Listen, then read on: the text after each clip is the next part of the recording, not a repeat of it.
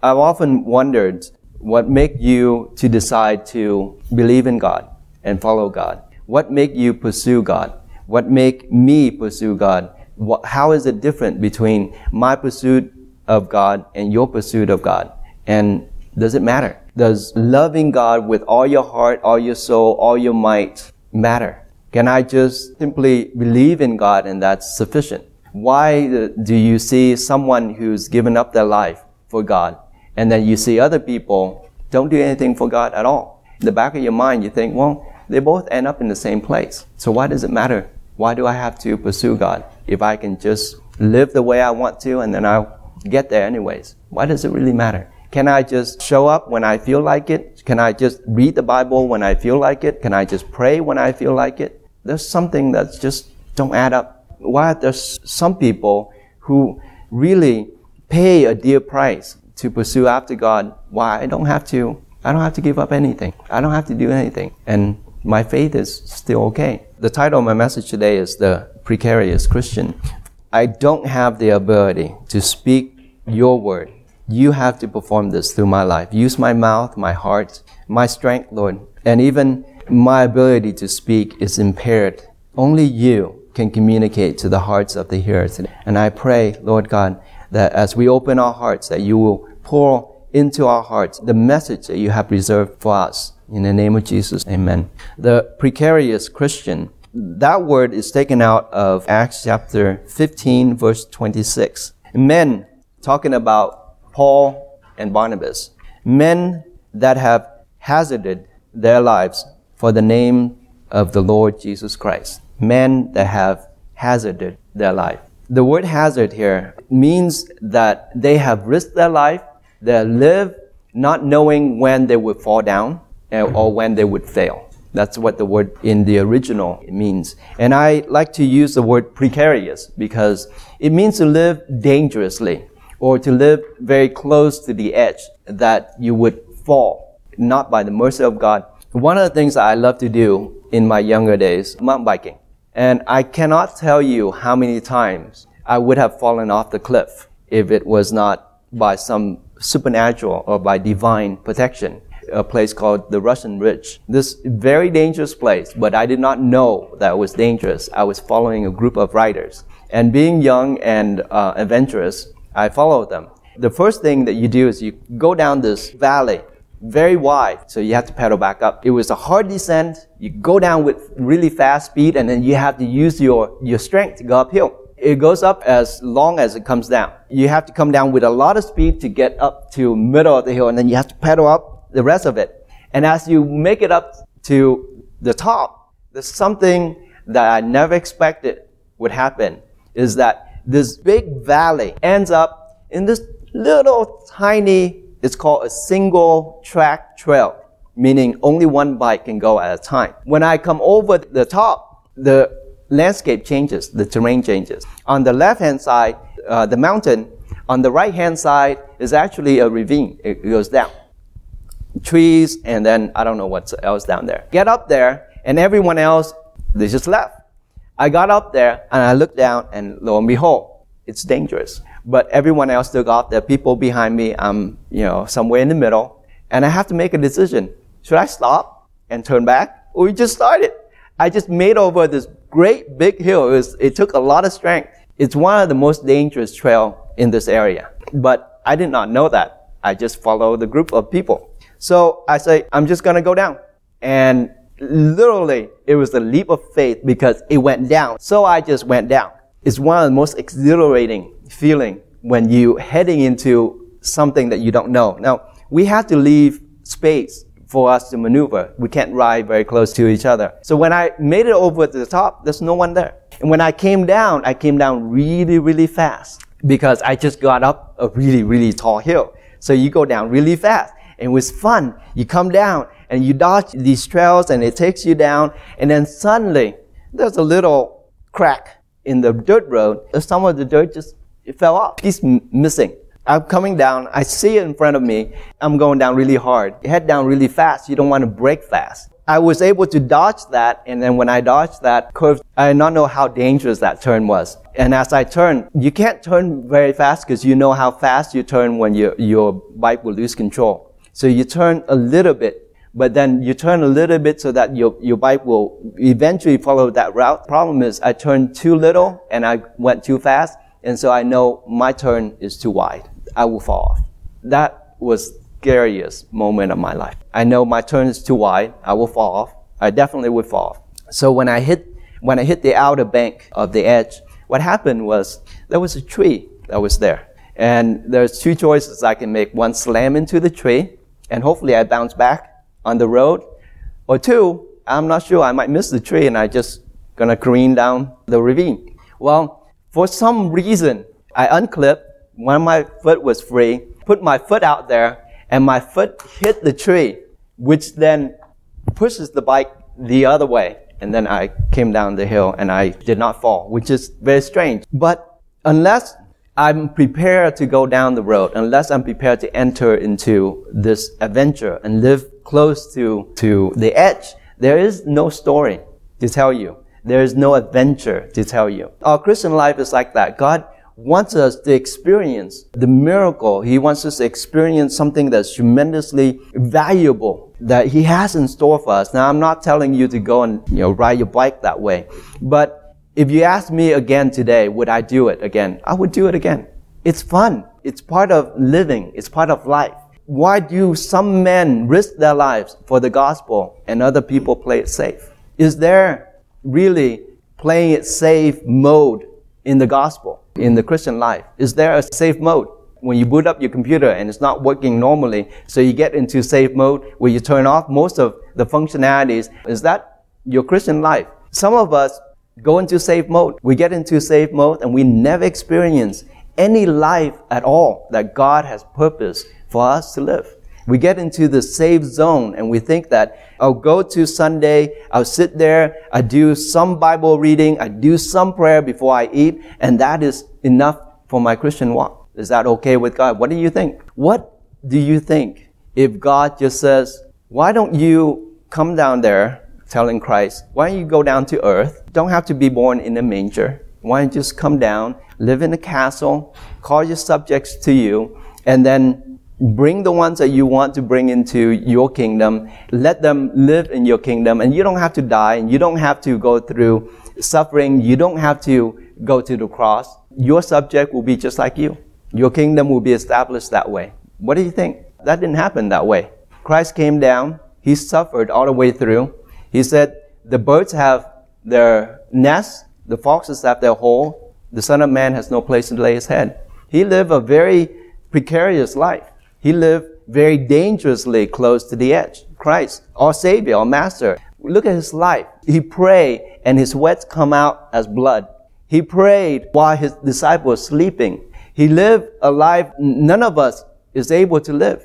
He went from town to town walking, preaching the kingdom of God. When men looking at him and calling him the devil, deride him.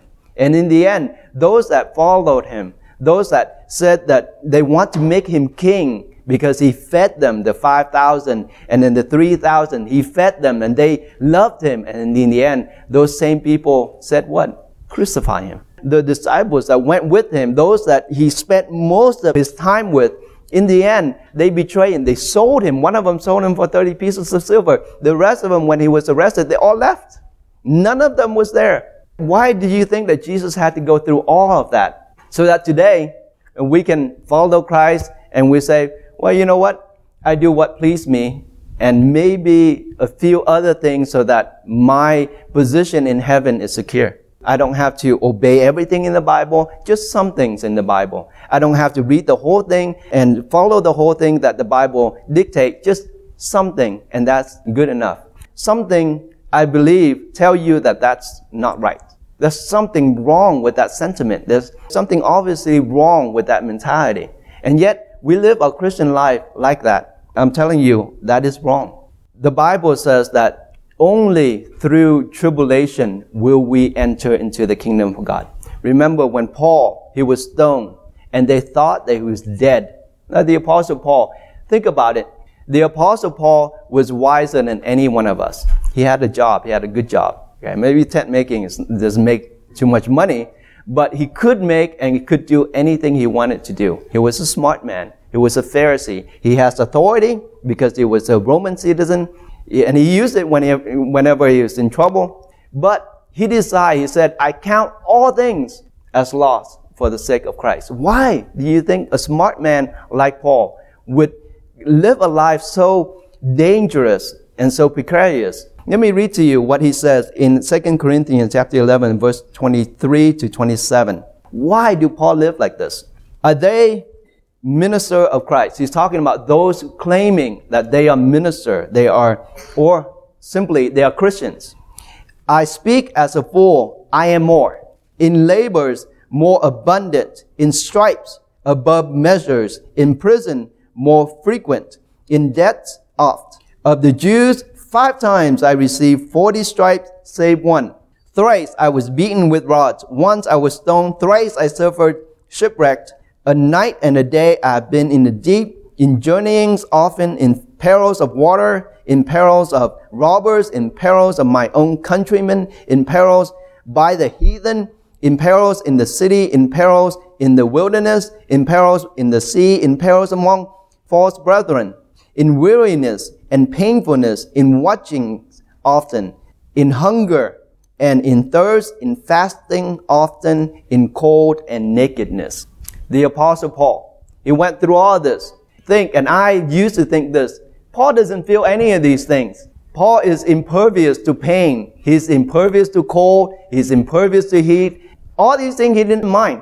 Paul is a superman. He doesn't feel pain. When he get beaten, he just take it like a man. Is it true?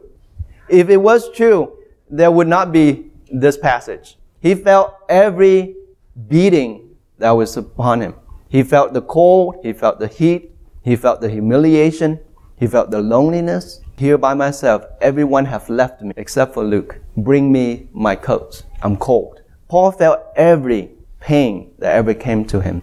And the question I ask is why do some men risk their lives for God and some don't? If they all end up in the same place, is that just? Is that fair? Is that right? Or God only calls some to suffer and others to live in bliss? Do you think that's right? Or do you think the call of God is the same to all of us, but yet we choose to live the way we want to because of our own choosing? So the question is, well, why? Do you know what's the minimum requirement to get into heaven? Have you ever asked yourself, what's the minimum requirement? What's the least amount of Christiany things I can do so that I can get into heaven? Have you been asked that question? What's the minimal that I would do? Uh, how many times should I go to church? Should I go to church once a week or twice a week? Should I go to Bible study or that's not required? How about prayer? Are mealtime prayers good enough or should I do a little bit more prayer? Is, you know, five minutes or ten minutes? Do I need to read my Bible? Is the New Testament okay or can I, you know, can get away with just the gospel? Have you asked yourself what's the minimum requirement it takes to get into heaven? Well, let me tell you, there are no minimum. Because if there were minimum requirements, I would do it. You know what? I'm just like you. I feel the pain. It's hard for me to get up in the morning. It's hard for me to read the Bible. It's hard for me to pray. I see something that I like out there, I want it. I see someone that's beautiful, I'm attracted to. I'm just like you. There's no more grace that I have that you don't have. If someone beat me, if, if I share the gospel to someone and they look at me strange, I get upset just like the rest of you. Some of you thinking, why can't I just go to a different church? I slip in there, no one knows me. I do my Christian thing, I do the worship thing, and then I slip out and then live the rest of my week. I think about that too. I can do that too. But why don't I do that? I read the Bible and I'm convicted that whatever the Bible says is the minimum requirement. The whole thing, the full counsel of God is the minimum requirement for us to be called Christian because the Christian bears the name of Jesus. And we cannot water it down. We cannot say, I will live my life in the flesh and then I can be a Christian. I can bear the name of Christ. I don't believe that that is the way for you to live as a Christian. What is the requirement? The requirement is the full counsel of God. Whatever it says here. God knows who you are. God knows whether or not you are safe. Okay? God will tell you whether or not you have what it takes to be called a Christian, get into the kingdom of God. God knows that. God knows who are His. The issue is that, do you know? L- let me just encapsulate this real quickly. So you say that what you have is real. If someone have a diamond ring, now I tell you that what you have is fake. It's not real. You think I'm crazy? Maybe you have. You need to dig 150 kilometers down. Go through the earth crust to get to something that we call diamond. 150 kilometers. Have you? Have anyone dug 150 kilometers down? Got diamond? How you know what you have is real? Someone took it out and said, this is real.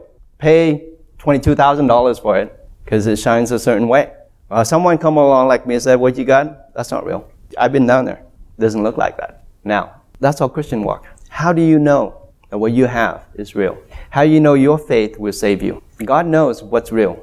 And this is what he said in Jeremiah chapter 6 verse 30. Reprobate silver shall men call them because the Lord had rejected. This is not diamond. This is silver. We are all like silver.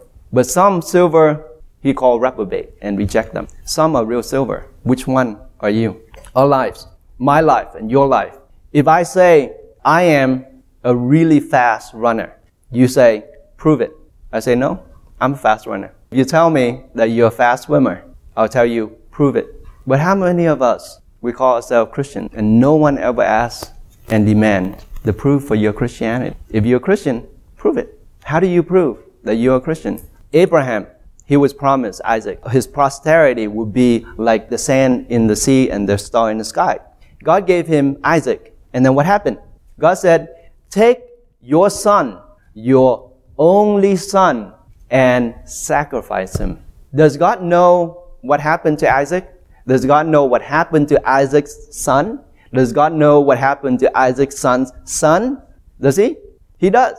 But he gave it to Abraham and then he told Abraham to go and do what? Do your test to make sure that you know that you truly love me. Truly, I am your only love and I am your, the only one that you put your faith in. God has given to us, each one of us, Jesus Christ as our Savior. Now, where is your Mount Moriah? Will you test? God will ask you, God will test you. See, he tells the children of Israel at the end of Moses' life. Moses turned to his people and Moses concluded this. The Lord has brought you out of Egypt into the wilderness to test you. He could have just taken you out of Egypt and put you into the promised land, but he didn't do that because he knows what happens in the promised land. But he takes you out of Egypt and puts you into the wilderness to test you. If not, then when we got saved, we should all be in heaven by now. This is our wilderness. Our lives is a wilderness. And why are we here? So that God tests you. Now, if you live your life, you just cruise on by life without being tested, without having your faith being tested, then we're living a lie. We're still actually, in fact, in Egypt. We haven't got out into the wilderness yet. And if we are in the wilderness and we fail, like some of them, actually most of them did fail in the wilderness, they never made it, even though God said, I will bring you into the promised land. Did not God said to them that I will bring you into the promised land? But did they make it to the promised land? They didn't. None of them, except for, yes, for two, Caleb and Joshua. None of them did. Look at the statistics. There are not many people who are willing to live a godly life. There are not many people who are willing to suffer what all the opposition seems to be so against them. There are 10 of them contrary to only two that says we'll conquer it. Our lives must be tested. Have you? You say that God will deliver me. God will deliver me. God will save me. Well, have you been in the lion's den? Have you been in the furnace of fire? Have you seen the Son of God who carry you through in the furnace of fire? Where is your furnace? Where is your prison? Did God show Joseph in the vision that his brothers and even the sun and the moon will bow down to him. And then he ends up in where? In prison. It went from one hole to the next and the next one is deeper. But yet he held on to the Lord. He didn't turn around and say, well, God, what happened? Where is your test? Where is the trial of your faith? 2 Corinthians chapter 13 verse 5. Examine yourselves whether ye be in the faith and prove your own selves. Paul said, examine yourself. How many of us here examine our Christian faith? How many of us examine ourselves? Whether you be in the faith. Prove your own self. Know ye not your own self? Do, he is asking, do you know who you are? God knows who you are. Do you know who you are? Have you been tested? Have you been put on the, through the fire and see whether or not your silver is real? Whether or not what you have, what you're holding on to is real. And one day you take out your ring, you try to pawn it, and then the guy look at it and said, well, it's not real. You pay what for this? How much do you pay for your faith? Test it. Figure it out whether or not your faith is real. I'm not stupid. Paul's not stupid. A lot of people who have given their life for the Lord are not stupid. We have made the calculation. We have done the study. We figure it out. And so if I pay this price, you should ask yourself the question, why is he paying the price and I'm not? Ask the question, how that Jesus Christ is in you. Examine yourself. Examine yourself today. Ask yourself the question, is Christ in me? Otherwise, the word said, ye be reprobate. The same word that's used for silver, reprobate silver. It's not good. Not good. Is your faith good? Be sober. Peter said, be vigilant because your adversary is like the devil, as roaring lion walketh about, seeking whom they may devour. Your faith. Be careful. Now, I'll give you three reasons why I am and I do what I do. Why do I choose to suffer? First of all, right off the bat, unless you take the adventure, unless you take on this ride, you never experience it. Why do I take on bicycling? I'm not a very athletic person, but why do I take on mountain biking? It's fun. The wilderness, the, the trees, the trails, it's fun. Your adventure in God should be fun. It should be adventurous. And it is dangerous. It's precarious. It's not easy. If you play it safe, you never experience anything. You never learn anything. You never come to any place. Experience it. Enter into the adventure that God has sent you. I do this because I know that my life here today, even though there's pain, yes, there's a lot of pain. There's a lot of giving up. Do I not want to settle down, have a family, have kids, and then call it a day? Meaning a life. Do I? Yeah. But there's something more exciting in God there's something much more exciting in the pursuit of God than in just following what's out there. It's not for me. It is exciting. It is fun. It is supernaturally inducing fun, not just in the flesh. I choose this life for three reasons. The first reason is because God called me. The second reason, because to test me, see what you really made of. And the last reason is because of love. 2 Corinthians chapter 5 verse 20. Now then, we are ambassadors for Christ.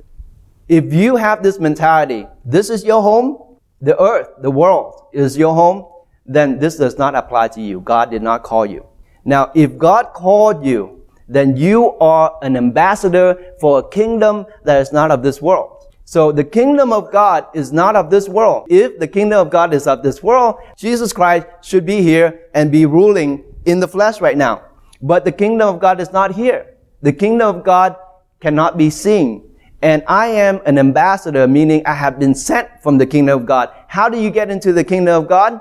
Born again into the kingdom of God. How do you know that you've been born again into the kingdom of God? Well, your life, your affection are of the things in the kingdom of God. If you are still so enamored with things in life and pursue after things in life, that you're not from the kingdom of God. But if we have been sent I have been sent from the kingdom of God here, even though my flesh is still attracted to all the things that's in the world because I was born in the world. But now I'm reborn into the kingdom of God and therefore I am now an ambassador of the kingdom of God. I might look like everyone else here. I'm only using this body for God. And there is the power that is inside of me. There's a mandate in my life that do not allow me to satisfy the, the deeds of the flesh. And so I am called by God to be an ambassador to do God's bidding, to do God's will in this flesh. I'm only using this flesh and therefore whatever happens to it, now I, I need to keep it. I need to keep it in good working condition so that I can do what God asked me to do. I don't want because I neglect the body, meaning not keeping myself healthy, I won't be able to do what God has asked me to do. God asked each one of us to do certain things. We need the body. God's going to use the body. If you are an ambassador sent from heaven, then you will do what God's asking you to do. And therefore, you are not attached. So if I can't have something in the flesh, I can't have something in, in this life, it's okay. Because my real life is in heaven. I'm only sent here to do some work while I'm here and then I'm going to be with God. So if your life is so attached to this world, if your life is attached to this life, and you live as if you're gonna die here, well, you will die here. But I'm not gonna die here. This flesh will die here and then I'll go back to heaven. I'll go get, my ministry is done. I'm going back to heaven. That is one of the reasons why I do the things I do here because God has given himself for me. My life is not my own, but it is God's. I have that responsibility that I live this life, this flesh. I'm borrowing this body. I'm actually taking over. God has to take over this body like a host taking over a body. And this body, eventually, it has to do what the Holy Spirit wants to do. It has to be under the command of the Holy Spirit, bending them to the will of God, not let this body bend the will of God to your own fleshly desires. If you have been sent from heaven, you will learn and you will have to learn to live and cause this flesh to be a host and not the master. The second reason it is because I fear God. 2 Corinthians chapter 5 verse 11. Knowing therefore the terror of the Lord, we persuade men.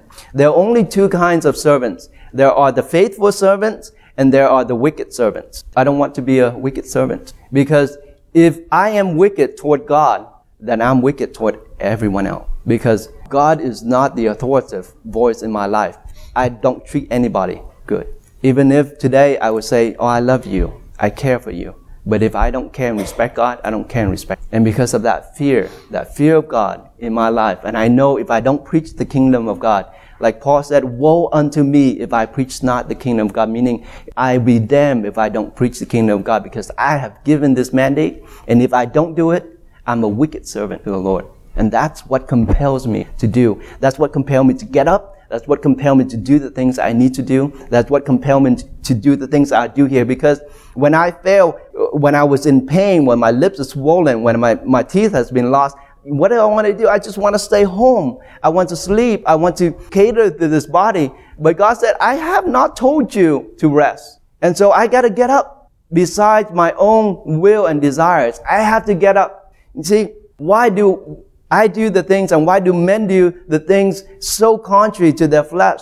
Because they fear God. They fear God. And is there a fear of God in our own lives? When God says to do certain things and we don't do it, do we fear God? Do we have the fear of God?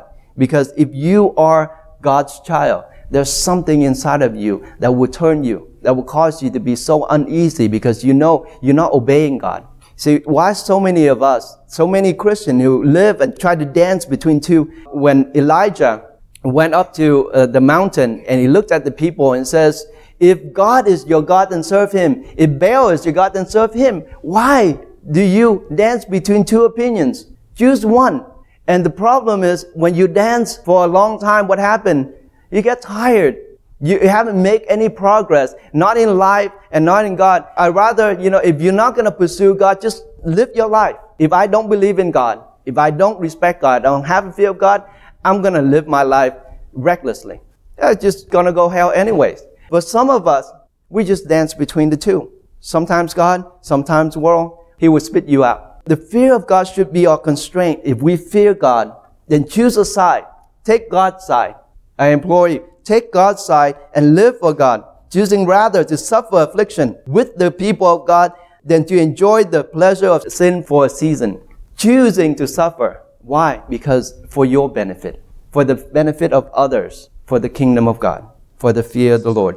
The third reason for why I do the things I do is for the love of God. 2 Corinthians chapter 5 verse 14. For the love of Christ constraineth us. It is because God's love.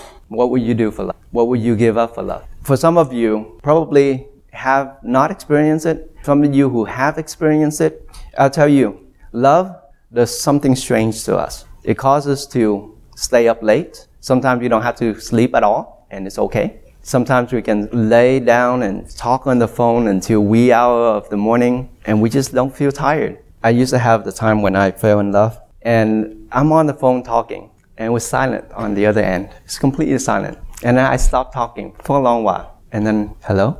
Oh, she fell asleep. But I didn't. I was still up. It was morning, lights up. I was still up. You know, there's a power in love that causes to be besides ourselves, to be supernaturally induced with, endowed with some kind of power that we don't have to sleep. Then the next day I go to work and I work the full day and I go home and then I forgive her for falling asleep on me over the phone. And I talked to her again. The kind of love that brings you to a point where you're beside yourself. You do anything. You look past all the faults, all of the crazy stuff that you do. You defy your family. I don't care what you think. I don't care what you say. I love this girl. I'm going to pursue her. And it doesn't matter what you believe, and it doesn't matter what you think. Do you know what I'm talking about? What do you do? What would you do for love? If love really is that driving engine in your life, that force that drive you, what would you do for love? Why do I look so crazy? Why do I say the things? Why do I despise my friend so that I will hold on to God if it's not because of love? Do you have this love? Is the love of God really is constraining you so that you are willing to let go of everything else in pursuit of God? That the love of God drives you and pull you and lift you and, and give you supernatural ability that you otherwise would not have. Song of Solomon, chapter 8, verse 6. Set me as a seal upon thy heart and as a seal upon thy arm, for love is as strong as death love between man and woman can be very stupid sometimes. It causes us to do crazy and stupid things, like suicidal things. Yeah, it's pretty stupid. But don't deny the power that love brings. Be not deceived by the power. Because of love, many people have died foolishly. For real. Because it's very powerful. Love is very powerful. It is as strong as death. Jealousy is cruel as the grave. The coals thereof are the coals of fire which had the most vehement flame. Love, love is a powerful thing. Do you have it? Do you know what it is? I know Christ loved me and his love was vehement. all response to God. The crazy thing that you would do in the eyes of all men, even as your family, to say, I love God. And the reason why I do this, because I love my Lord. I love Christ. And that's what make me get up that's what make me defy my own flesh, my own will, to do the things that God asked me to do. That's what makes me to stand here before you, whereas I could be anywhere everyone else is. But because my love for God and what He asked me to do, that's why I'm here. That's why I do. What constraint you is the love of God drive you. Father, we thank you. I thank you, Lord God. May your word penetrate into the hardest areas of our hearts and make it melt, make our hearts melt, for, and that we are able to come to know what it means to love you and what it means to be loved by you, and that we would arise at the voice of the beloved calling, even when we are comfortable in this life. Cause us to rise, Lord. Cause us to go out, open that door, and begin the journey to pursue after you. Give us a heart. Give us the fear of the Lord. Give us the mandate, the call, so that we can truly be called Christian.